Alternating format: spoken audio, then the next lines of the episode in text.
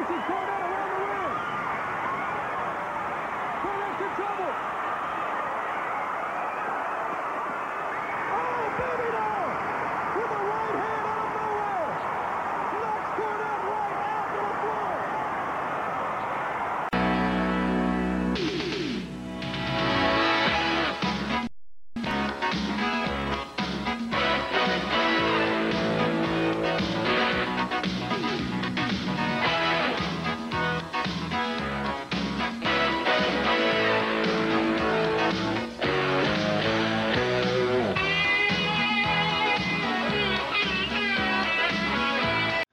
Nation Wrestling. Welcome to episode number 53 of NWA Crock and Roll.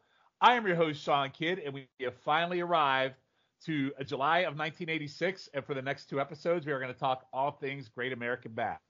But I am not alone, per usual. And tonight, uh, we have a returning OG, one OG that is gone, and a returning guest star from, from our last two episodes. So, kind of a diverse crew tonight. So, up first, Scott Shiflett, the one that is here all the time. How are you tonight?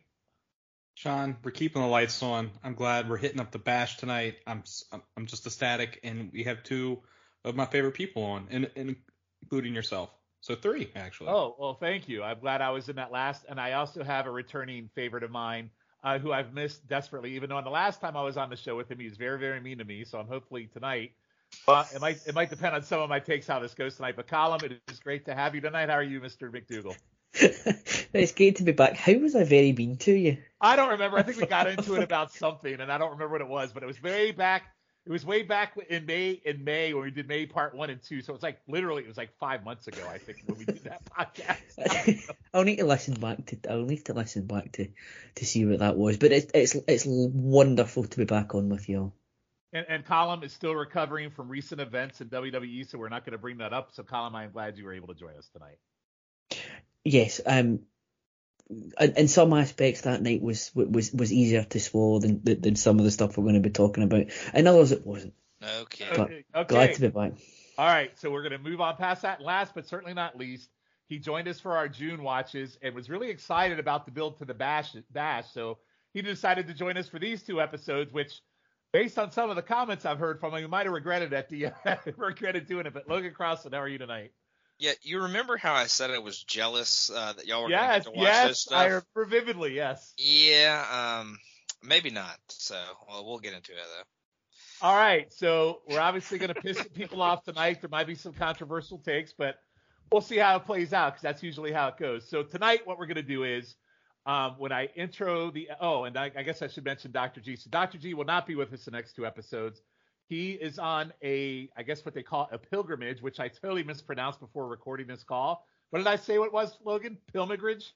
Pilgrimage, yes. Yeah, so he is on a pilgrimage to Italy. So uh, we hope he's having a good trip over there, and uh, maybe he'll return in August if his pilgrimage goes well over there. So, uh, so with that, so tonight, what I'm going to do is we're going to do our original intro where um, I'll talk about who the champions are, and then we're watching all matches tonight in the next two episodes. There's no promos. We're going to talk all matches at the bash.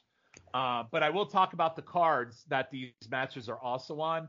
Um, I think we have quite a diverse group of matches for us to uh, partake of the next two episodes. Uh, the only one that I could not get that I wanted to find, and I want to thank Chad Campbell because Chad actually sent me over um, a drive that had uh, Ron Garvin versus Tully Blanchard, two Taped Fist matches, but unfortunately it got wiped out. Maybe Chad did it on purpose once he realized the mistake he made giving it in our hands. But um, I did want to I did want to thank Chad for that originally, but we unfortunately don't have it. But other than that, I've tracked down pretty much everything else that we'll get to talk about tonight. So we are going to cover um, two parts. Like I said, this one's going to take us from July 1st. Uh, I believe this is going to run us through July the 12th tonight. So first foremost, uh, we are looking at July 1st show, which was the first bash, which was in Philadelphia. Your champs are your world champion is Ric Flair, U.S. champion Magnum TA, your tag team champions are Midnight Express, your TV champion is Arn Anderson, your junior heavyweight champion Eddie Brown, uh, your six-man tag team champions are the Road Warriors and Dusty Rhodes. Your national champion is Tully Blanchard, and your mid-Atlantic champion is uh, Black Bart, uh, who we will see. We haven't seen him at all in months, but you're going to see him at least twice during the bash, so that's interesting. So we're going to jump right into it. So you guys ready to talk about the Philly card? Ready? Yes. Let's do it. All right. So here's the card. So this is at Veterans Stadium. It was on July 1st, 1986. 10,900 people attending. It featured a concert by two people who I've never heard of in my life, Joe Ely and Delbert McClinton. Um, so no idea who those are. I assume there's some 80s country people. Uh, the Barbarian defeated Denny Brown. Uh, the Mid Atlantic Heavyweight Champion Black Bart defeated Todd Champion Logan and Scott. What do you think about God. Todd Champion in 1986? I got to ask. Well, that makes me that makes me more upset because he was already bad in '91. How bad was he in 1986? Well, I purposely avoided Todd Champion on this podcast to watch in any match, so uh, I think we're making up for it over on uh, the Seven Months of Danger on the No So feed. Plug, plug there.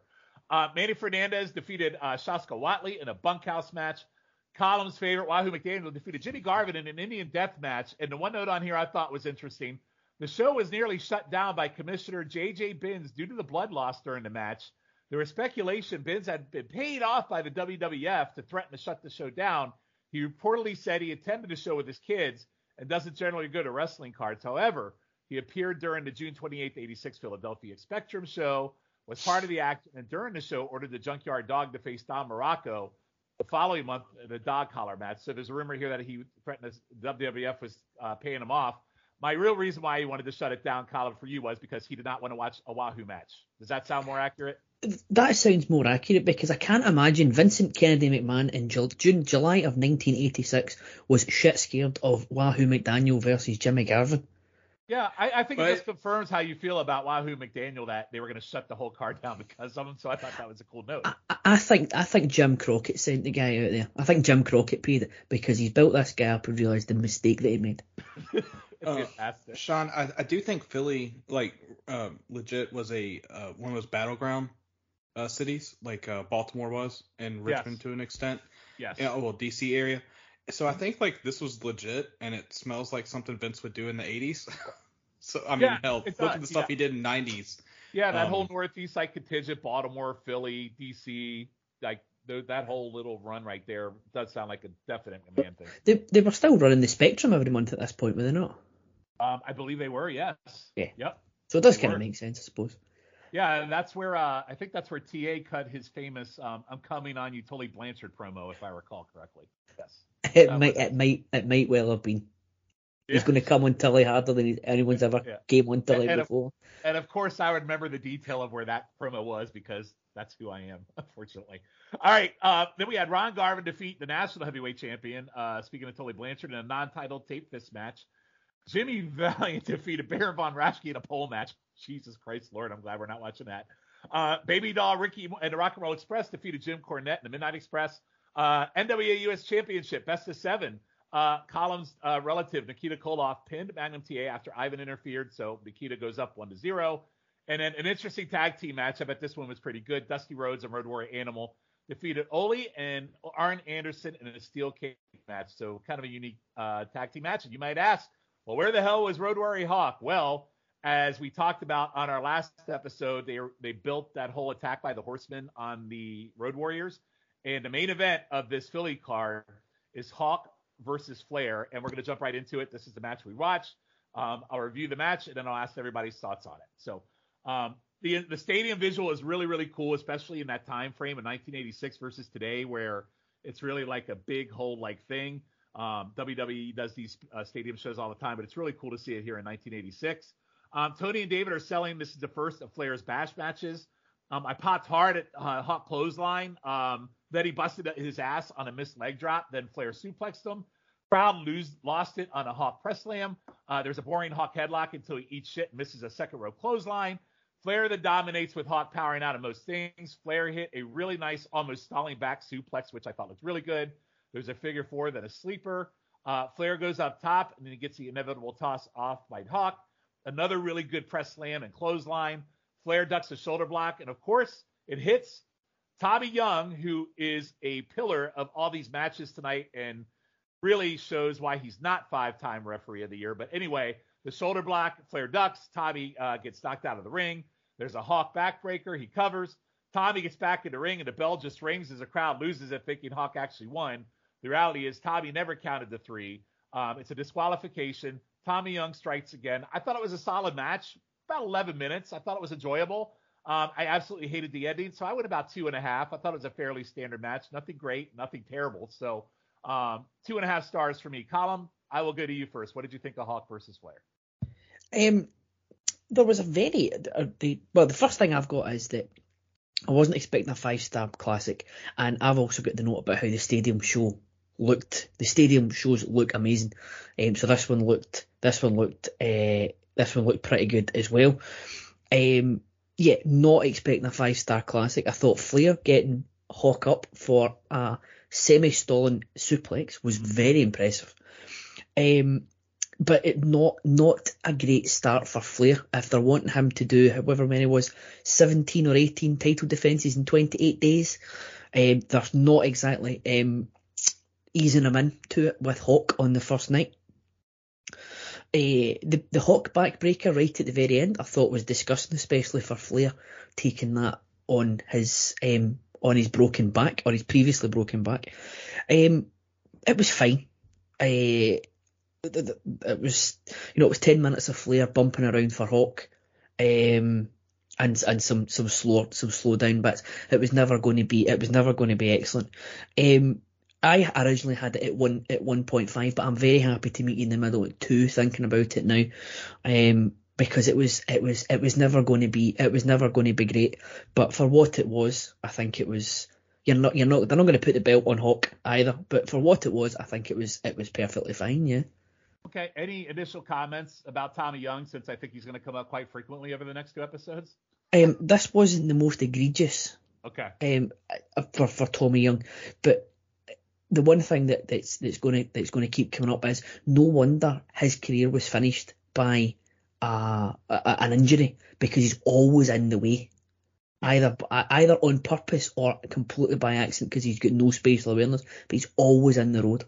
Yep. And bumps and bumps uh bumps more than most of the wrestlers actually. Yes.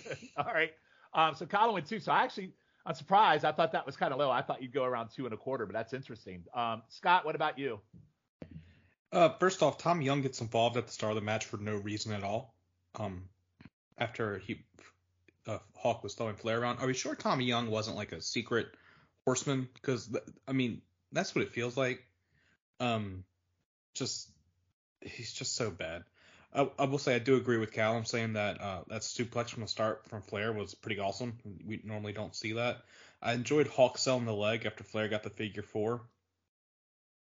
Um, yeah, I mean, I, there was some nice hold spot when Hawk hit a clothesline and Flair kicked out at two. Um, and I said Hawk hits useless ass Young, and uh, I like the backbreaker from Hawk as well. I actually thought that Tommy Young counted and then decided to call a DQ. I did That's what- too. I actually had to rewatch it to figure out what the hell happened, and he did nothing. Yeah, because I was like, Tommy Young DQ talk after kind of paying WTF. Uh, I went two and a half. I really enjoyed this. Uh, it was a quick 11 minutes. Uh, minutes. I was worried when they first announced this match I was going to get 30 minutes of Hawk, which I think might have ended my time on, on this podcast. Um, I'm glad that didn't happen. Um, yeah, so two and a half for the first match of the night. All right. So you and I are aligned. Colin's a two. Logan, what about you? I, I'd have rather seen Hawk wrestle for 30 minutes than some of the other stuff we're going to talk about, but I, I'll, I'll digress. Um, good display by, of power by Hawk to start the match, kind of throwing Flair around. Um, Flair's chopping him at one point. Hawk gets pissed and starts delivering chops of his own. I thought that was pretty great. Uh, the delayed suplex that Flair hits was uh, pretty awesome. It, it was pretty incredible to see him uh, kind of hold him up for as long as he did. Because So all four of us brought that up in our recap because you didn't see that kind of shit in 1986. That stalling was really badass. Yeah. Yeah, and you wouldn't think of Flair as somebody that could be able to do that. Um, I really like Hawk's power stuff throughout the match. Uh, I really wish he didn't have to throw as many rest holds in there as he did, but uh, I'll digress again. Um, I like that Flair's kind of only way of gaining momentum is just kind of avoiding and ducking uh, some of Hawk's big moves. I believe at one point uh, he kind of gains the advantage because Hawk goes for the middle rope clothesline and misses, so uh, that that's when Flair kind of takes over that uh, backbreaker, which I think we all mentioned too, was disgusting. I think uh, I think A Train did that, called it the derailer, but kind of just has him uh, on his shoulder and just drops. It's pretty. It was pretty sick. Um, but uh, he, he seemingly wins the title, but then Dickweed Tommy Young DQs him for basically doing something he couldn't have avoided in the first place. So um, I also went two and a half. So All right, so all right, so uh, we're all pretty much on the same page. Uh, Colin, even at two, I think you're pretty much in that line too. So uh, I guess the big thing for me was just seeing, you know, again, we'll stop, we'll we'll move on, but that back suplex spot and that backbreaker, um, definitely worth going out of your way to check those out if you check anything in this match. All right, so we're moving to July 5th, and so we're going to talk about the uh, Bash event in Charlotte in a minute. But first up, we're going to go to our syndicated show, Pro, uh, NWA Pro, uh, and it is a TV match with Ron Garvin and uh, Colin favorite Wahoo McDaniel versus Teijo Khan and Black Bart. And the main reason why I included this match is we haven't seen Black Bart in months.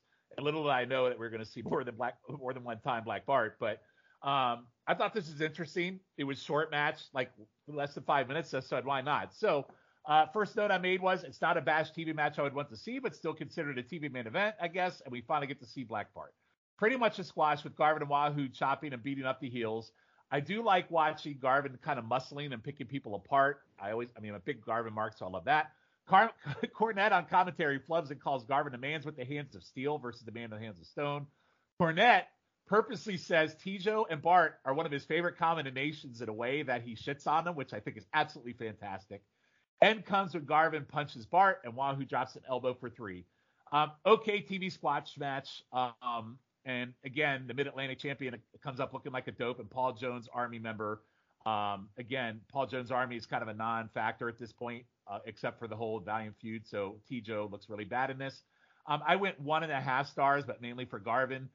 Uh, not much else. Again, like I said, like seeing Garvin just muscle and pick people apart. Uh, Wahoo was still on his shit per normal, where he just chops and headlocks and drops elbows. So one and a half for me, but only because of Garvin. Uh, Schiff, I'll go to you first. What do you think of this match? Um, first off, Teijo Khan might be the worst wrestler we've ever seen. Oh, and he's bad. He's and that's saying something. He is very bad. Oh yes. my god, he he yeah. But I, I, did love um that Garvin was chopping the shit on Black Bart, and then Wahoo was, and then Garvin started just chopping the shit out of Khan. Um, you know, not, basic match, but I enjoy like them just beating the hell out of each other. I, I went a star and three quarters. Um, okay. it wasn't that much. My notes are only five, and I've read four of them, so like, it wasn't much to this match. Yep. Okay, I'll save Colin for last uh, because it's a Wahoo match. Uh, go ahead, Logan. Uh, I went one on it. Uh, I, I wrote down that these are four guys who don't give a shit about each other's well beings as they just stiff stiff each other the whole match. So uh, constant chops and good punches that are laid in. I feel like uh, Wahoo and Garvin should have opened a chop house restaurant with each other. Just the amount of chops that they kind of like Abdullah's uh, House of Ribs. Exactly. Yeah. I think they should have gone in together, and I think they could have made a heck of a heck of a living doing that. Um, but uh, I, I thought it was a perfect perfectly fine squash. I only went one on it, but uh, the only reason I, I would have gone a little higher, probably would have gone one and a half, but Garvin kind of whiffs the punch at the end. Uh, he doesn't make any contact at all, or if he does, he barely grazes uh, the, the, head. Uh, but yeah, I went one on it. Perfectly fine, but kind of a botched ending. All right, fair. Okay, last but not least, Colin. I am. I, my first note is that you've done this on purpose. And poor, poor, poor Ronnie. I promise I did not do this on purpose. Um, now we're talking about how poor Teijo Khan is now, uh, uh, and, and some cursory research on uh, with our good friends at uh, Cage Match. Um, he only he's only approximately five months into his career at this point. Um, if Cage Match is to be is to be believed, this is match. Uh, this is like so. Yeah, he's he's very very green. Although I do think that if you wanted to compare him, uh, Nikita was a lot more further along at this point in this point in his career. Um, Teijo's just absolute crap. Um, Black Bart, I was Black Bart. The last time we saw him, he, he won the Mid Atlantic title, and he was. It was actually a surprisingly good match. Sean, I don't know if you yes. were that may be one of the ones that you I, went I, on yeah, for. I missed, but I watched it and it was a lot better than I expected it to be. Yep. Yeah, so we so we had a we raved about it, the three of us. Um, so it, it was what it was. Uh, my other notes are: uh, thank God Wahoo Bar Exchange was partially interrupted by the opening video package. yes. Cornette is trying his hardest to put over this match, but we're in we are uh, we are in a Wahoo rest hold halfway through a six minute tag team match. Take from that what you will. Garvin is having to use rest holds because Teijo is useless. Oh goody, Wahoo versus Teijo, Clash of the Titans. Mercifully it's over. Poor Ronnie, one star. All right. So I, I think that's fair. I think the one and a half. I think uh, a shift you're a little high, but I think we're all kind of there. So um, no harm, no foul. Garvin as always is pretty great, and I agree with you, Bart. There's another match we'll watch um, in in these uh, two episodes between Garvin and Bart that I absolutely lo- like quite a bit. So we'll see how that plays out. All right, so we're gonna jump right next to our. So we're going to Charlotte. This is another Great American Bash card. It is also on July the fifth. This one could have some controversy when we talk about the match, so we'll get there in a minute. So this is at the Memorial Stadium, uh, Charlotte, North Carolina. Big crowd here, July 5th, 1986. 23,000 people in 1986. That's quite a big number. Uh, this featured a concert by Waylon Jennings, included a performance by a skydiving team. Uh, NWA Junior Heavyweight Champion Denny Brown fought Steve Regal to a 15-minute time limit draw at 14:52. Uh, okay, um, glad I didn't have to watch that one. Robert Gibson pinned Mid-Atlantic Champion Black Bart in a non-title match that went seven minutes and 47 seconds. Ole Anderson and Arn Anderson defeated Sam Houston and Nelson Royal at 12:27. Manny Fernandez pinned Baron Von Rash, Von, uh, bon, Va, Baron Von Raschke. God damn, in a bunkhouse Put your teeth match. back in, man. Jesus Christ. At nine minutes, Wahoo McDaniel once again defeats Jimmy Garvin in an Indian strap match at 10 minutes and 43 seconds. The Road Warriors defeated Nikita Koloff in a double Russian chain match at 541 when Animal pinned Ivan. This is a freaking long ass card. Ron Garvin defeated Tully again in a Taped Fist non-title match. Jimmy Valiant pinned Shaska Whatley in almost nine minutes. Jesus. After hitting him with Baron Von Raschke's loaded glove and moments after Von Raschke tried to interfere but was held back by Manny Fernandez, stipulation stated in this one that the loser of the match would have his head shaved. And after the match, Fernandez and a bunch of other faces uh, came out and held up Whatley while Valiant shaved him bald moments later. Uh, Valiant grabbed the mic and said Jones was next. So Shaska has now had his head shaved. This will lead later on into the Bash series where uh, it'll be Jones versus Valiant uh, with uh, the hair on the line. Uh, Dusty Rhodes, Valentina and Baby Doll defeated Cornette and the Midnight Express in a steel cage match when Baby Doll pinned Cornette with a right hand punch at 6 minutes and 30 seconds. After the match, Rhodes faced off with Bubba on the floor until he was jumped from behind by Eaton. With Eaton holding Dusty while uh, Bubba landed a series of punches in the face, eventually Magnum broke free of the cage to make the save. So big, big matches here, long card. Just like the Philly show, our main event is the world title match. This world title match is Ric Flair versus Ricky Morton in a cage. I would like to framework a couple things in this match before we talk about it. So we have been talking about the build for Flair and Morton since May. I think literally it was the week after the Crockett Cup when they start building this match. And the build has been really freaking awesome, you know, with the with the nose into the freaking concrete, the blood. We watched really two really good matches in May. Uh, one was from a Charlotte House show. We really liked that one. And then they had a TV main event on Mid Atlantic that were both really, really good. So going into this, I think all of us would have high expectations.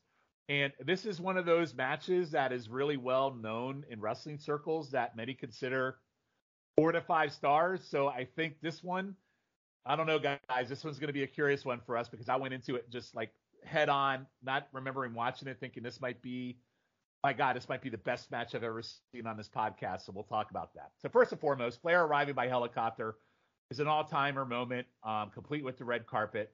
Uh, there's a sportscaster ring announcer. He sounded like a kind of like a tropey DJ. Ricky is still in his face gear. Ricky goes right after the nose um, that Flair tries to protect. Ricky then rubs Flair's face and mat, and Flair tries to escape top of the cage, but gets pulled down by Ricky. Um, at the same time, we get uh, Flair showing his ass to the crowd, which gets a big pop. There's some standing mounted punches by Ricky that sends Flair down. Uh, Flair yaps at, Flair goes at it with Young, who pushes Flair down. There's more Morton punches and more nose work. I can't believe I actually used the word nose work in this, uh, but there's a lot of it, almost like headlocks. Uh, Flair is very vocal with his pain as well. But Flair, you can hear Flair very loud. So I don't know if the ring is mic'd or whatever, but he is very, very vocal in this match. Uh, Flair hits a stiff chop that rattles Ricky. Um, first 10 minutes for me felt like a lot of stalling. There's a side headlock uh, by Ricky while literally he twists Ric Flair's nose. Flair escapes and hits elbows to Ricky's head. There's a Ricky Morton crossbody off the ropes for two.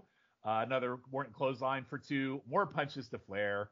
Ricky misses an elbow, and then Flair rips off uh, Morton's face mask and throws it and throws him into the cage a couple times. Then he puts the nose guard on and throws Ricky into the cage again. Then he throws the nose guard outside the cage. Morton is bleeding as Flair attacks the nose continuously. Uh, Flair grates Morton's face across the cage, which looks pretty decent and pretty savage. Um, then he tosses him into the cage again with more cage grating as Flair uh, screams, Tell them your name and you want to be the world champion, huh? Which I really, really like. There's a backbreaker for two, a suplex for by Flair.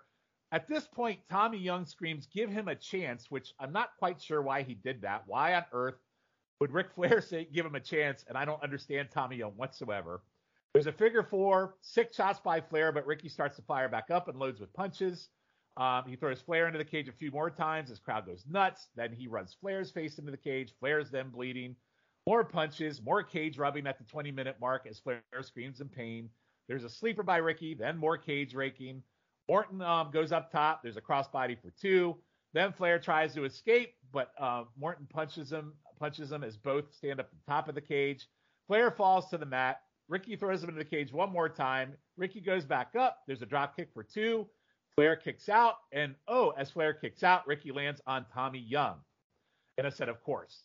Uh, I don't understand really why this spot happened because why more while Tommy's down, which again, KHV no DQ, Flair Tom takes picks Ricky up, Atomic drops him on the top rope for like a three, like just suddenly just done. I really thought this ending was really lame. Again, I'm not sure why Tommy Young had to do this spot. Match was good, but honestly, guys, it's not four to five stars like a lot of people say it is. And I looked at plenty of reviews and I really kind of took it in a little bit and had to rethink this twice, probably more than twice. And I asked your opinions as well, and I don't think we're too far off. I thought it was good use of the cage, good use of blood, but seemed slow in plotting the points. Um, I only went three stars, and that might be a gentleman three stars. I wanted more, but man, that ending absolutely sucked. Um, Logan, I'm going to go to you first. And I know that was a long winded explanation of the cage, but it was pretty self explanatory that not a lot happened unless you were in a cage and doing punches. So I'll let you go. I, I was almost as bored by that explanation of the No, match well, as I, I was. did I I'm did just kidding. Well, I'm I did, kidding. no, I did it for a reason though, to No, kind of really outline why we might feel the way we do. No, So, no, I, I yeah. I'm just I'm just playing Yeah. around. But um, I I I- I'll start with the uh, ring announcer that you kind of talked about. I thought he looked like a drunk used car salesman. Uh, that's what he kind of sounded like to me. Yes. Um, man, I really, really wanted to like this match. I really did. Uh, and I, there are portions of it that I did enjoy, but it was so, so slow. Way too much stalling, preening. I, I do find it interesting and unique that they worked the nose, but, and I think this is more as the, like, watch, watches went on, but it really started to grate on and annoy me as it went on uh, through even throughout this match. But I mean, we obviously get to see a couple more matches with these guys as as uh, with this month. Um, but it really got grating as it went on. Uh, the match got a lot better when Flair was on offense and Morton was selling. I liked him throwing him up against the cage. I, I really, I really enjoyed him kind of working Morton over for the little bit that he did. I thought it was too bad that the beginning of the match was such a butt and so slow and just not not fun at all to watch. Um, the match is still even at the point when Flair's Flair's working him over. It's still kind of slow uh, to have these two guys in, and I wanted more energy. There just wasn't a ton of energy uh, at many points in the match between the two guys. The crowd was going bonkers as as they seem to seem to do always with all the screams of the girls and everything going on. Um, I only went uh, two and a half on it because I was very, very disappointed in this one. And my last uh, note is I'm glad that there was a fireworks show after this match because the fans deserve to see something good after the dreck that they just went through. So very, very disappointed. Two and a half, and that's the gentlemanliest gentleman two and a half I could possibly give. Yeah, not too far off. But again, I went through that long-winded explanation of the match to really give you context. That long-winded explanation. Yeah, I, was at times. No, no, but no, but that's how at times it felt like this match was 26 minutes. Mhm. So and it felt every bit of it. and, and it really did. And so I'm going to go to Colin next. So Colin, the last time on this pod that we watched these guys in Charlotte, I went back and listened. The majority of us went three and a half stars to four stars. So what was your take on this match, which was supposedly one of the big, big matches at the Bash? Um, well, this one, uh, uh, you, hear you hear about Great American Bash '86, the, the whole tour having some of the best matches that you'll ever see in your life, and this is always one of the ones that that gets really, really talked about. Um, it started off. You're getting Flair's greatest hits within the first few minutes. You've got his arse hanging out. You've got the Flair flop. You've got him bumping for Tommy Young. Flair's greatest hits. Um, you've then got. I, did like the story about Morton trying to get his own back, and he's he's got Flair. He can't he can't run. You can't get the horseman. He's going to work over. I, I I agree with you. It sounds dead strange. He's working over the nose, but it's almost like a bit of retribution for him. Um, at one point again, Tommy Young. Uh, says, give him a chance to Ric Flair. I'm like, you're a ref, not the fair police. That was it's the a no- dumbest fucking thing. I- Like, Yeah. That made no sense. it, it- it's a cage match. Um, so just to stop it. I thought the ending was extremely shit. Um, I thought it was a good match. I did enjoy it. I, it's not as good. I, I'm, I, I don't. I, I. At one point, I was questioning whether or not I'm actually a, a, a, a good wrestling fan because I didn't. I didn't quite understand where the hype all came from. I thought it was good, not as good as everyone says. Um, I gave it three point five. Wow, and that's on the high end on mine. Yeah. Like I, I, didn't- I wouldn't even come close to that. So you're, I think you're being generous. But Yeah. Well, Uh, uh, well, looking at looking at the thingy, looking at the, the GW, because I went back to, to look at the GWCW. Um, I can I can go I can give you all the lowdown after after after shift if you want, but yeah, um, I, yeah, I'm I'm I'm I'm still lower than the, the, the than the consensus. yeah, I figured as much because this is considered one of the best like NWA WCW matches. What did it come in on the list? Just you can bring that up.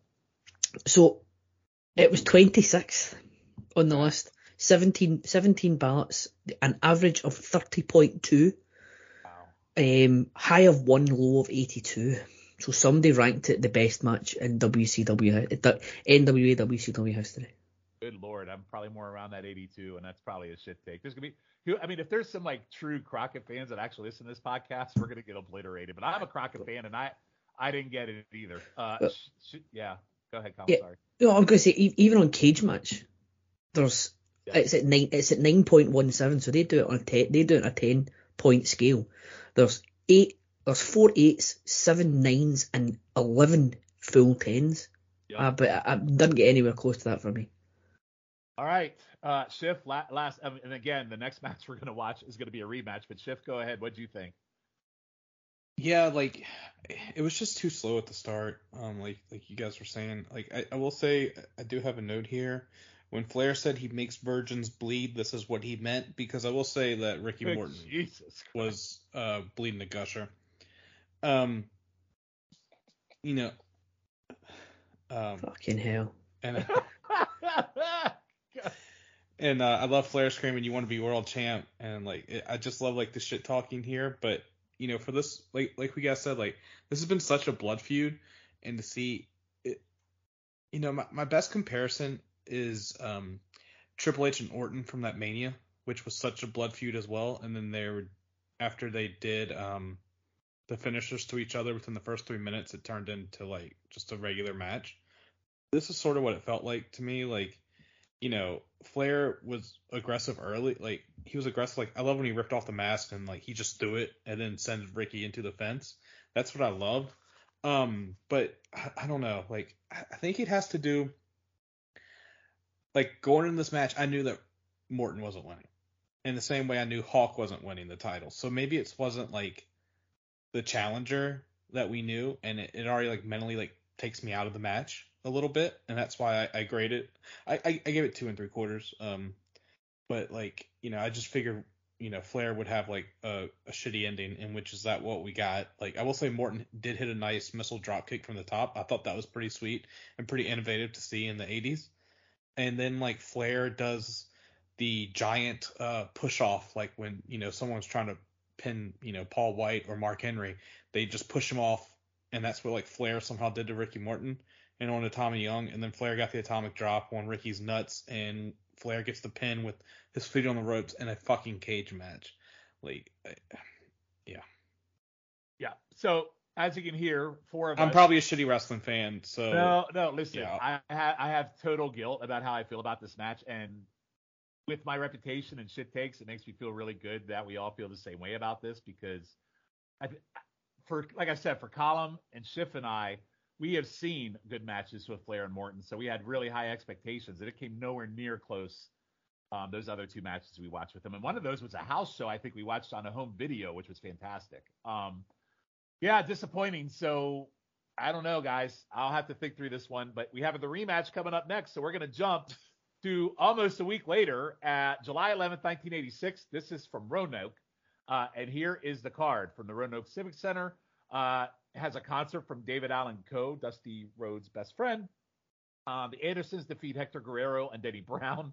What a waste of the Andersons there. Uh, Robert Gibson defeats uh, Dennis Condrey. Jimmy Valiant, Manny Fernandez defeat Pez Whatley and the Barbarian. Jesus, that's probably awful. Wahoo again defeats Jimmy Garvin in an Indian strap death match. I mean, Colin, could you imagine like having to watch all these? I can't even imagine how bad those matches must be. Uh, Tully Blanchard uh, defeated Ron Garvin by countout. The Road Warriors upon Ellering defeated the Russian, uh, sorry, Crusher Khrushchev, Ivan Koloff, and Baron von Raschke. In the third match in the best of seven series, Nikita Koloff defeated Magnum TA, which puts Koloff up 3 and 0. And then Dusty Rhodes and Baby Doll defeated Jim Cornette and Bobby Eaton, which I can only imagine that one's probably pretty awful as well. Um, so the main event of this card was the rematch of Ric Flair versus Morton, and we uh, it was taped for Japanese TV, which I know Logan and Schiff automatically love. That's an automatic shutdown because we both know you guys both hate Japanese wrestling, so I'm sure Japanese TV doesn't help it. Um, Ricky works over Rick's nose as Ricky again is still wearing the now the mask from the attack a few months ago.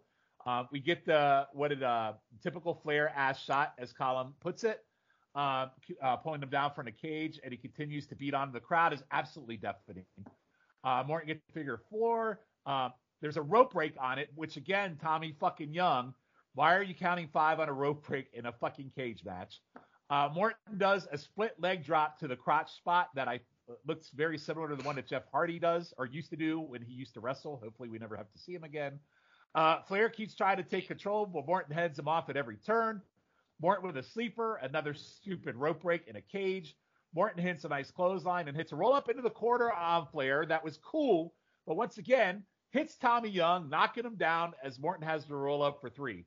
Tommy recovers and counts two, but Flair reverses it and a handful of trunks for the three count. So my first note is, why is Tommy Young? I said solid match, not the best we have seen from these two. Uh, felt very house show, which I guess it was to me. Like the last one we saw was also house show. Um, I thought it was good shine in a very different match. I thought Morton dominated the match until the very end for the most part. Um, I went a, a, smidge below. I went two and three quarters on this one. Just something missing for me, and I, I think maybe again the house show feel, and again the commentary certainly didn't help. So I went two and two two and three quarters. So Logan, I'll go to you first. What do you think of this one? I know you hated this one too. So. my first note is stop selling the fucking nose, Rick, and kick his ass. Come on. Um, the, yeah, the, the, at this point, the nose selling was just ridiculous. I mean, it's just, I, I, I thought this one was just as bullshit as the other, if I'm being honest. Uh, again, too much stalling at the beginning. Um, not, not enough excitement, uh, considering these are the two uh, two of the best to ever do it, at least according to most people. Flair calls mean, him one of his like his best besides Steamboat. He says Morton's his best opponent ever. I mean, I don't believe, I can totally believe that they have good matches, but uh, the, these two were not the ones. I don't disagree.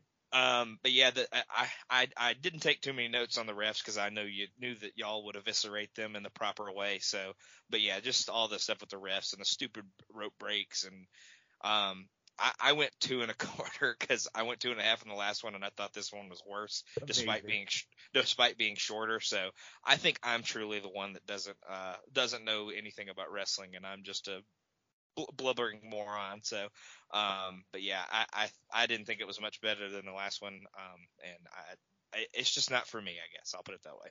Well, I, I, think it's generational. I think what was maybe four or five stars in '86 does not equate to 2022. And I think if you're a true wrestling fan, and look at balance between the two generations, you could probably filter that out. And I think that's where the missing component is, Logan. So I don't, I don't, I don't disagree with you uh, at all, honestly. Uh, Schiff, I'll go to you next. What do you think? Yeah, I do agree. This was slightly lower than before, but I will say this time, um, when Ricky got his mask off, he was able to grab it and put it back on, which I, I don't know why it made me laugh, but it did. He was like, "Not this time, Flair." Um, but like you know, Flair has to do the try to escape and shows his ass spot, um, which you know he do, does a bunch. But I know like this was part of like you know a house show and you know they were hitting like all these different ones and they didn't expect the stuff to be filmed and you know going over 36 years later. So here we are. Uh, I will say Ricky getting him in the figure four was nice. I love Flair selling to the leg after the figure four. Um, we got the shitty ref bump because Tommy Young sucks. Um, I wish I would have whooped his ass at Starrcast. But anyway, um, Morton got the visual pin. Flair reverse pin and wins holding the tights. He can't even beat this man clean. I, I know, but still just a tag guy. I went two and a half stars on this because I thought it was just like you said, Sean, just below the the previous match we talked about. And with that, I went two and three quarters. So just slightly a little. I will say this was a little bit better for times. I think it was like 11 minutes. Yeah, The- the short the shortness made it a better watch, but the match yeah, for wasn't. sure. Yeah, for sure. Um, so Colin, we've had four matches and three Tommy Young bumps. Go ahead, you're up. Um, I have well, I have two notes on this one. Um, eh, well, sorry, three. Um, see above. Um, seem, seems like a shrunken down carbon copy of the match that we've just seen with slightly less blood. Two and a half stars. Um, I think I think Schiff makes a I think Schiff makes a good point. These matches were never meant to be watched back to back. Like if in in in 1986, if if you had said to somebody that in however many years time you could have that there would be this place that you could just go and all the matches ever or most of the matches ever would be able to be at your fingertips, they might have changed something, but they, mm-hmm. they've literally just had the same match with 10 minutes chopped off of it because they were never they were never had to somebody in Roanoke was never unless they were going to be really uh, if they were flush with cash wasn't going to be watching the, the, the match from um, Charlotte at the Great American Bash a couple of days before. Um, so I think that might that that plays into it a bit but yeah I, I, don't even know if it's I, I, I don't even know if it's a generational thing like you said Sean. I think it's just like because we've liked matches from from this time period that other people have liked. I just think for whatever reason this just hasn't. These matches haven't clicked with us the, the, the same way that they, the same way that they they they do with other people. But yeah, I'm starting to doubt. I, I, I'm still at this point starting to doubt whether or not I'm I'm, I'm going to get my wrestling fan um, card taken off me because yeah, this was this was highly disappointing again. Yeah, I, I don't think you get your card taken away. I think the fact that we're all saying the same thing on this, I think well, those take all. We're all Yeah, go was fuck ourselves. take all also- of them. I don't know. yeah, we'll, we'll all, and we'll go, all go fuck ourselves or get the fuck, like uh, Colin would say. But anyway, all right. So our last three matches of the night.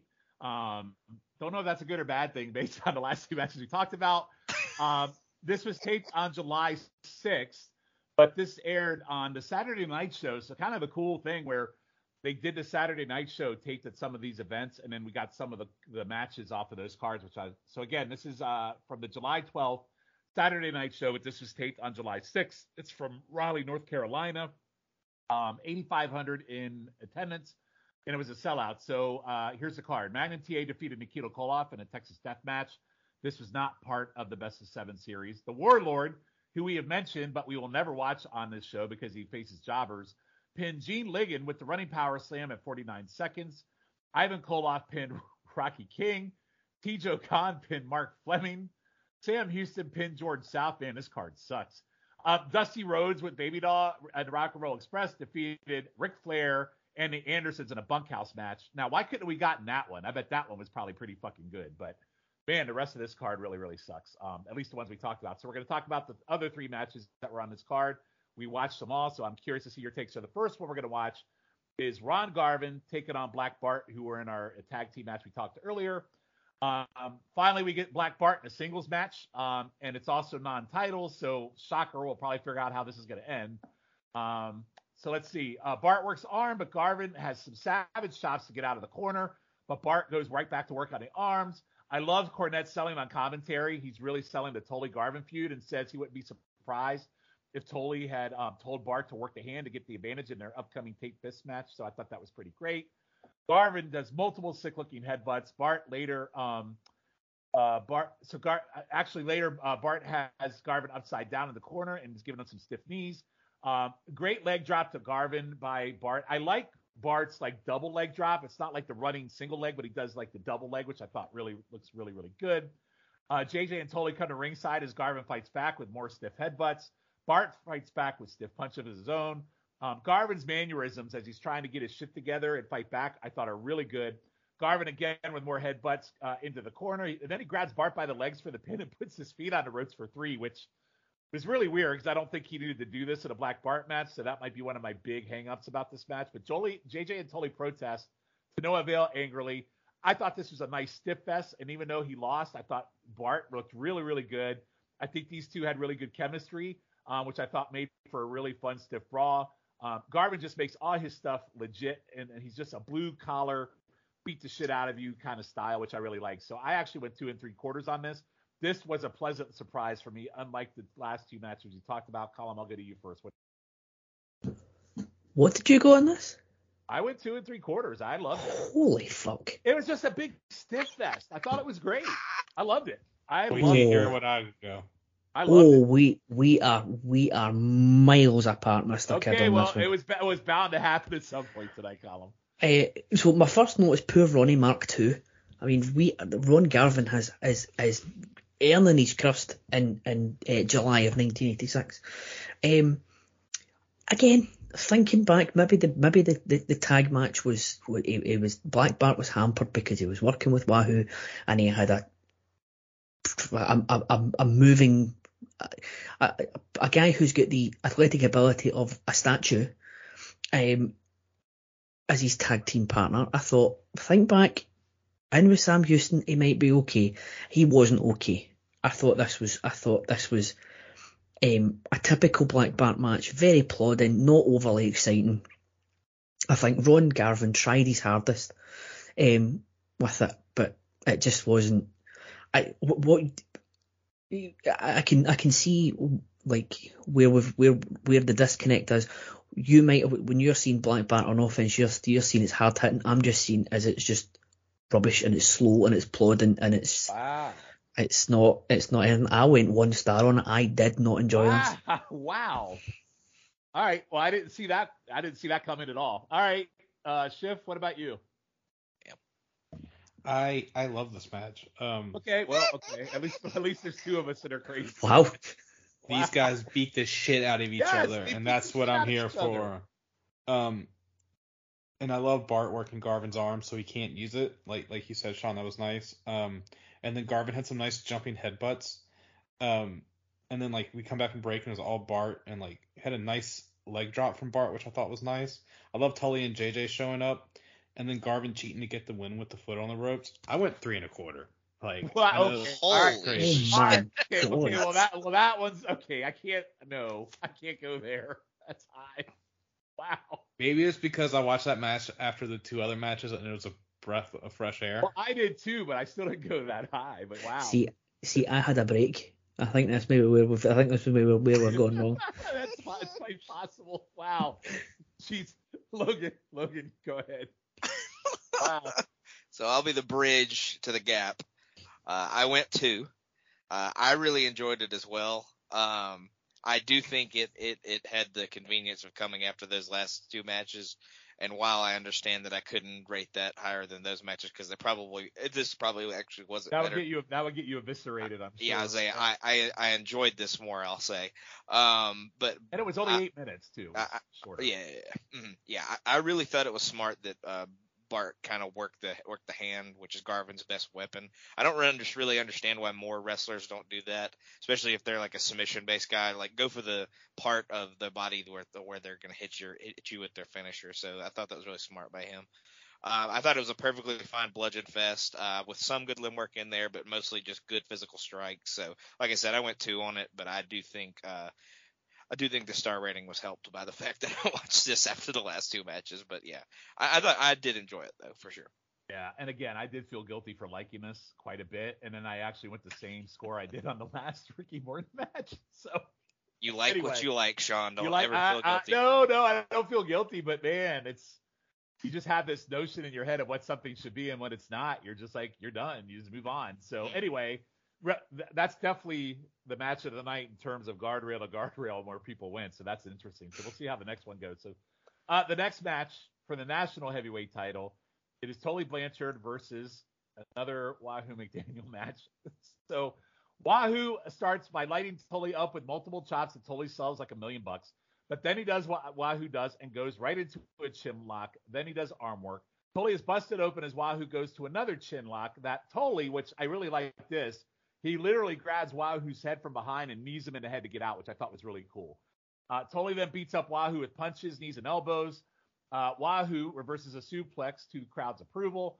Tully rolls outside as Wahoo chases him, and Tully turns around and hits him upside the head with a lariat, which I also thought looked really good.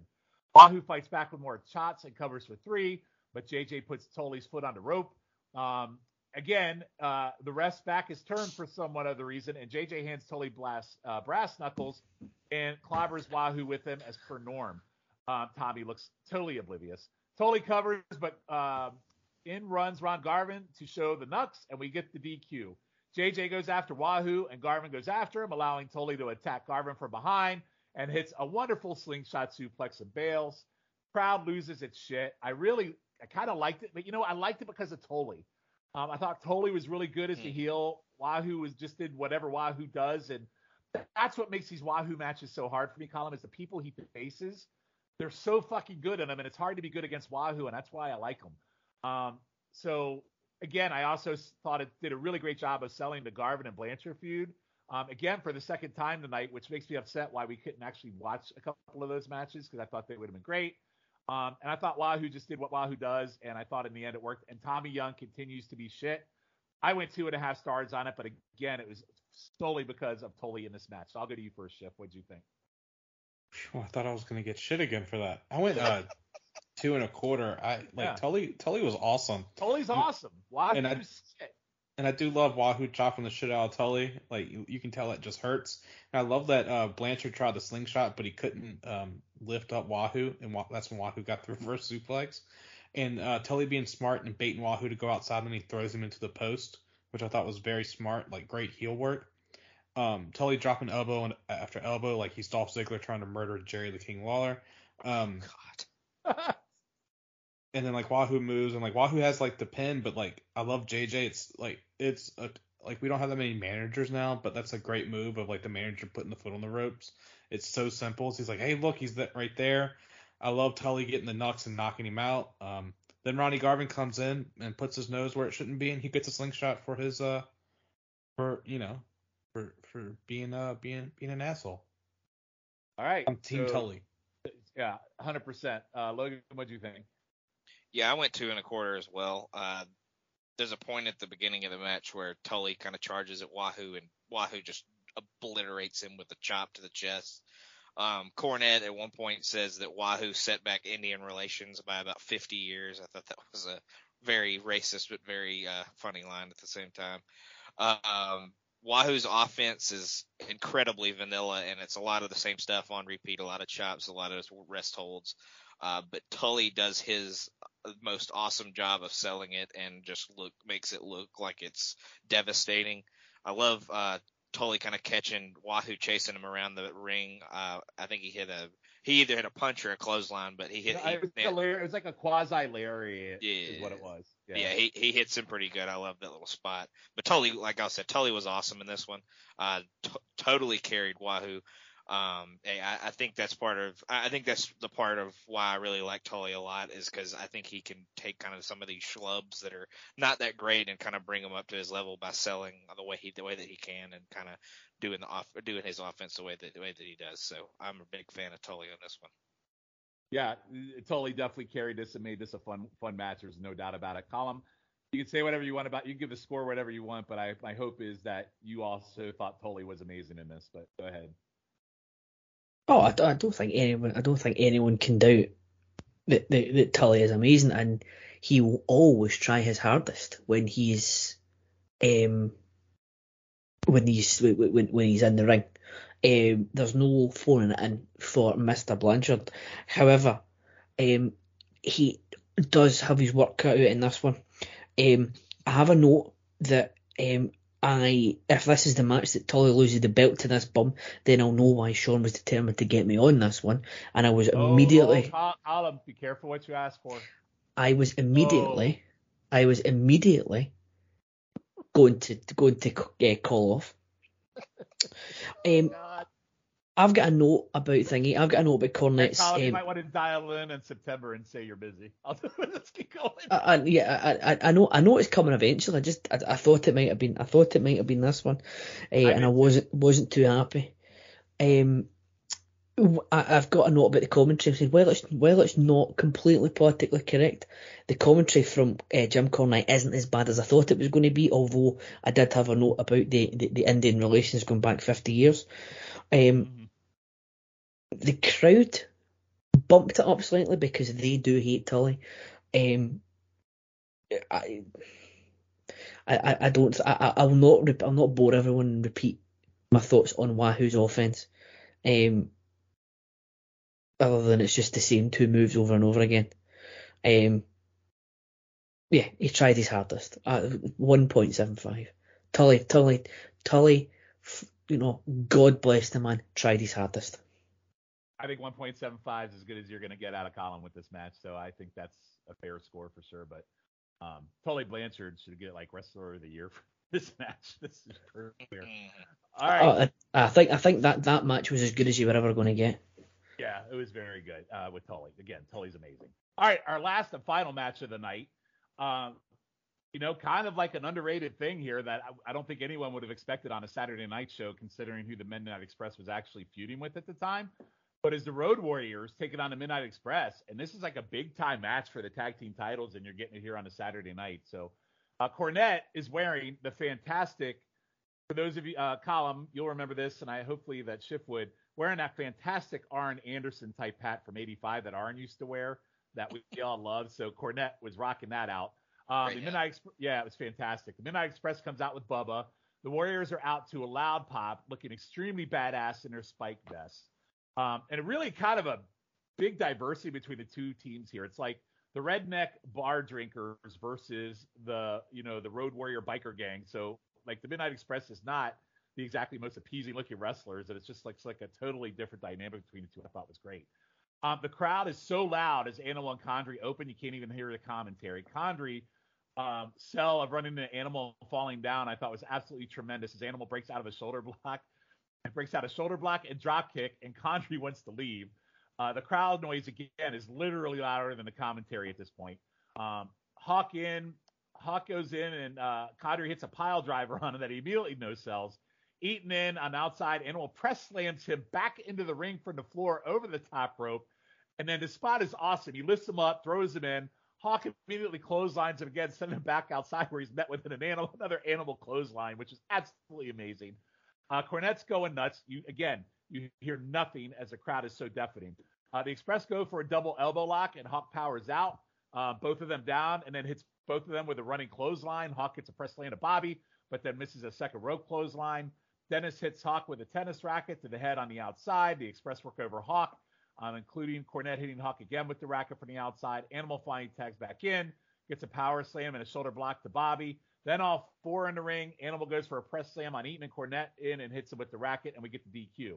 The fight continues. Ellering chases Cornette, who's intercepted by Baby Doll with a punch to the back of the head, which shocks Bubba, and Bubba just has this what the fuck look, which selling it, which was great. Crowd again goes nuts. I really enjoyed this match. The Warriors were dominant. The Express were fantastic selling as heels. Um, and again, you can't say enough about how that this crowd really made this match a big deal. The Baby Doll appearance was good just for the simple fact that it continued to sell the feud with Cornette. This was my match of the night. I went three and a quarter, and that might be high, but I thought the Road Warriors, I thought these two teams together were just amazing. So, Logan, I'll go to you first. What did you think? Yeah, I really enjoyed it as well. I, I went two and a half. Um, Loverboy Dennis has a rough go of it early. They really beat the crap out of him to start the match. Um, and the Road Warriors are just a force. Uh, they don't do very much. They don't they don't just wow you with anything, but they're just physical and rough. Um, but like as little as they do in some of these matches, or as little as they have to do in some of these matches, but the crowd goes nuts anytime they do anything. Just they explode anytime they hit a big suplex or a clothesline or a power slam or whatever. Um, but they, they just go bananas anytime they do anything. Even if they just hit like a, a short punch and the guy rolls to the outside, they just go nuts. Um, which is is really awesome to see and witness. Um, uh, Hawk probably shouldn't go for the middle rope clothesline anymore. He doesn't seem to have much success with that. He missed it in the first match, misses it in this one. I think Animal's a really good hot tag. Um, he, he comes in with a lot of explosiveness and t- takes out both uh, Midnight Express guys when he gets tagged in. Uh, match wasn't, you know, just absolutely spectacular for moves or anything, and wasn't it wasn't just you know a, a spot fest or anything like that or any anything that you may see nowadays. But uh, just a good bludgeon fest, a good kind of domination by the Road Warriors. Uh, but the crowd was just absolutely bananas the whole match, so that made it even more enjoyable. So I like I said, I went two and a half.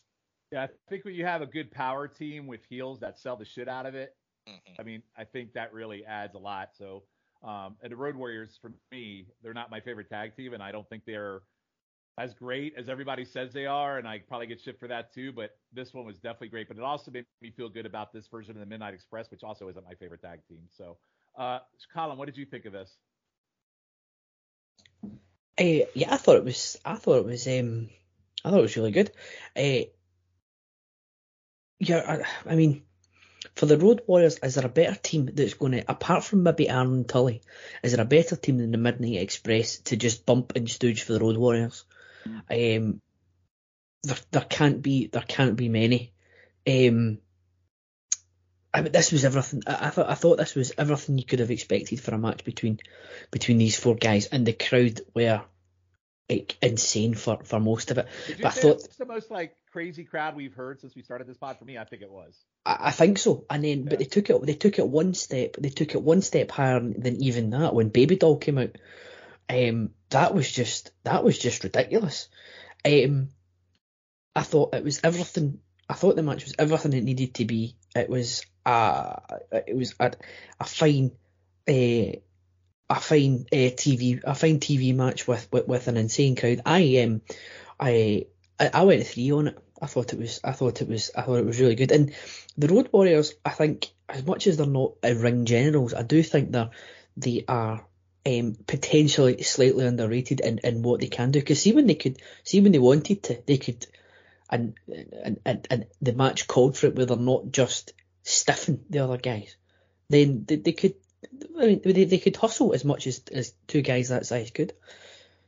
Yep, and I agree because I, I think we said it before that we watched some of their stuff from '85 and '84 AWA where they're really good, and again, I think this this tag this actually makes me look forward to watching their match at Starcade in '80s coming up here because I don't know, these two teams just have something they, they click together. Unfortunately, we're going to watch another match on our next show that it doesn't necessarily work out that way, but I'm glad we got this one. Uh, Schiff, what did you think? Close us out. I love this match. Uh, Road Warriors looked badass. Um, I love like how you said how Condrey tried that shoulder block and he just fell down. Mm-hmm. Um, and a Cornette on the outside when Road Warriors whooping ass screams out. They're just big dumb weightlifters, um, which I thought was great. And I'm glad you mentioned that spot where Animal press slam Bobby back into the ring. Hawkland knocks him out. Animal then hits Bobby again. It was a wonderful like 30 45 seconds. It was like a pinball. He was like a pinball Yeah. machine getting hit with clotheslines. It, it was great. Um, I, and it really thought we were getting a title change here, and um, th- that's what it felt like. Because like you know, Cornette hit Hawk with the tennis racket. We had the hot tag, the hot tag to Animal, and then Cornette just runs in and hits it with the racket, and they are DQ'd. I, I really thought we were um gonna see a title change. Uh, because like they battled through like the first tennis racket shot. So um, I went three stars on this. I thought this was very well, very good. Nice. So I guess I'll just go around the horn real quick. Colin, was this your match of the night for tonight since this was our last match? Um, yes, I would I would say so. I think it was the I, I think the first Flair Morton match for me was was, was up there, but this one, yeah, this one takes it for me. Okay. Schiff, this was your one of the night, right? Well, going by stars, I have Garvin and Bart. Jesus. All right, you should go down just because of that right right, right now. You should just drop it because this this match is better. Do you Or I'll bump the Road Warriors to three and Or a bump, quarter. okay, all right. Lo- Logan, was this your match of the night or no? Did you have something higher? Uh, star ratings wise, I don't think I had anything higher, and I probably I'll, I'll go back and say I probably would have had it higher if not for the DQ. I really kind of wanted to see the title Okay. change, so I was hoping the Road Warriors would win. I probably would have gone three with you guys if that uh, that had happened, but that's why I went a little bit lower. And I'd All probably go two and three quarters if I watched it again. But um, uh, yeah, I'd say it was probably definitely the match I most enjoyed and had fun watching. So for sure. All right, for shits and giggles, I'll say this was our match of the night because it was, you know, here's here's how, here's how we're gonna end. Is we don't have a spotlight match tonight because I kind of wanted to save the main July spotlight match. One, we had seven matches tonight, but I wanted to save the main spotlight match for our next episode because it's kind of a big one that changed the course of a lot of things. Um, so we'll save that for our next episode. But I got to say, overall, going into this with our first watch, and we got a whole nother episode, thinking about I got Morton versus Flair, um, this match, and a couple of other matches. I was like, man, this is going to be a really good stuff. And we don't typically watch seven matches in an episode. We have a lot of promos and anything in between, so maybe that took away from it a little bit. But the sell that we've looked at for the last two months for the matches we watched tonight did not equate to the match quality I was looking for. So I got to say, overall, for me, a little bit disappointed. Um, and I, based on what I heard from you guys, I would probably say you guys feel the same way. And I'm not going to go around the horn, but if you have something different to say, um, you can say it during what we're going to do. So with that, we're going to go to plugs. Um, Colin, any final words you want to say on this show, and then anything you want to plug? Um, yeah, well, I think I think I, I think I without stealing everyone else's thunder, I think the, the overall thought is just disappointment. Um, the, the the Morton match didn't hold up as well, I say didn't hold up. I've never seen it before, but it didn't. It wasn't to the standards that I was I was led to believe it was. I, oh, that said, it wasn't it wasn't that bad, but um, no, I think we're, we're, we're we've we've dove headfirst into into the Great American Bash. So it's uh, the next episode. I hope will be just as interesting as this one. Right. Um, Eh, go ahead. Plugs. In terms of plugs, you would have heard the um the the return of the special relations on our escapade to Cardiff for Clash at the Castle. Um, we will be diving head first back into more. Uh, we'll be back um with a, with an episode proper uh, very soon. Um, and I uh, also with uh, myself, Logan and Ben, we've recently recorded um the latest chicken salad with one Mr. Tim Capel. Um, and we also do uh, the Starflation podcast as well, where we uh, inflate Starflate. We, we we we change. Um, we we look at previous five star matches before the seven star scale and and reassess them on said seven star scale. And that's all from me. All right. You know, I, remember when I said earlier in the pod that we you were very mean to me the last time we recorded. I just remembered what it was about. What was that? It was when we were talking about chicken salad and me transitioning out, and you said the new and improved chicken salad, and we. I was like, wow, that was mean. Do you remember that now? That, I that- don't. that- I, that's I that's don't what remember. you were like. You were on your shit, very angry at me about Wahoo or something, and you're like, uh, that would be the new and improved chicken salad. So I, I remember now. Now I remember. I, I don't. I don't remember saying it, but it, it, it, doesn't sound like something. It does. It does sound like something I would say. Especially if you're angry and pissed off. So, Oh, but yeah. absolutely. But anyway, go yeah, definitely go listen to the chicken salad. It might be new and improved, but it's still good. And uh the starflation's pretty good too. So I feel like we I feel- like we deserve a uh, a new episode at some point. I feel like there's been a gap there. Maybe I'm just missing my timeline. Yeah, it is a good show. So Colin, I'm not going to be mean. I'm going to take the higher road and say those shows are good. So please listen to them. Um, Thank you. You're welcome. Uh, Schiff, how about you? Uh, you can check me out on YouTube Roulette. Uh, Sean mentioned on the NoSo feed, uh, Seven Months of Danger to do with these guys, and that can be found on Twitter at Scott underscore Shiflet. All right, and Logan. Um, pretty much the only thing that hadn't been mentioned for me is uh, YouTube Roulette. We're going to be recording a new episode of that coming up uh, later this week. And uh, Highway to the Impact Zone, our TNA pod, where we're going through 2005 right now, as we're coming to a close of 2005. Actually, we have one pay per view left and probably, you know, six impacts left to go for the for the year. So uh, we'll be recording the next episode of that on Friday this week as well. So um, everything else that I do has been mentioned. So. All right, and for me, you can find me on Twitter at NWA Crack and Roll. Uh, the other main pod that I do at this point is the Seven Months of Danger with Schiff and Logan, uh, where we go back and revisit the Dangerous Alliance timeline. Uh, I think the last episode that dropped as of this recording, was episode number five. Episode number six, I believe, will be dropping uh, two days after this episode does. Uh, but that's been a really, really fun pod to do. Kind of the same with this, where we're kind of chronologically, chronologically, uh, I can't even say. God damn it. Chronologically. watching, chron- There you go. thank you. Watching Crockett, we do the same with the Dangerous Alliance era and that whole seven months. So that's been a lot of fun. Uh, uh, I would say, Colin, uh, how you feel about uh, Wahoo uh, is how we feel about the Patriots and the Freebirds uh, because we absolutely hate their guts. Um, and then also, you can find me on some guest spots this month, the month of October. Uh, you can find me over on the Piece of the Action Pod where I did Roadhouse with Matt. You can find me on the Jenny position on Freak Out Driving where, we do Thinner, and I will be on Ruthlessly Aggressive podcast uh, also this month. So um, haven't been on any of those shows in over a year, and it'll probably be another year before I do them again. So please check those out. So with that, uh, he is Colin McDougall, uh, Logan Crossland, and Scott Shiflett. Uh, we will be back in two weeks where we will talk about the remainder of July and uh, more matches for the Great American Bash and an all-timer from a territory spotlight match that really sets off. Um, I almost think almost a whole kind of thing for uh, I'll even say it the WWF and its future. So uh, come back and join us in two weeks. Good night, everybody.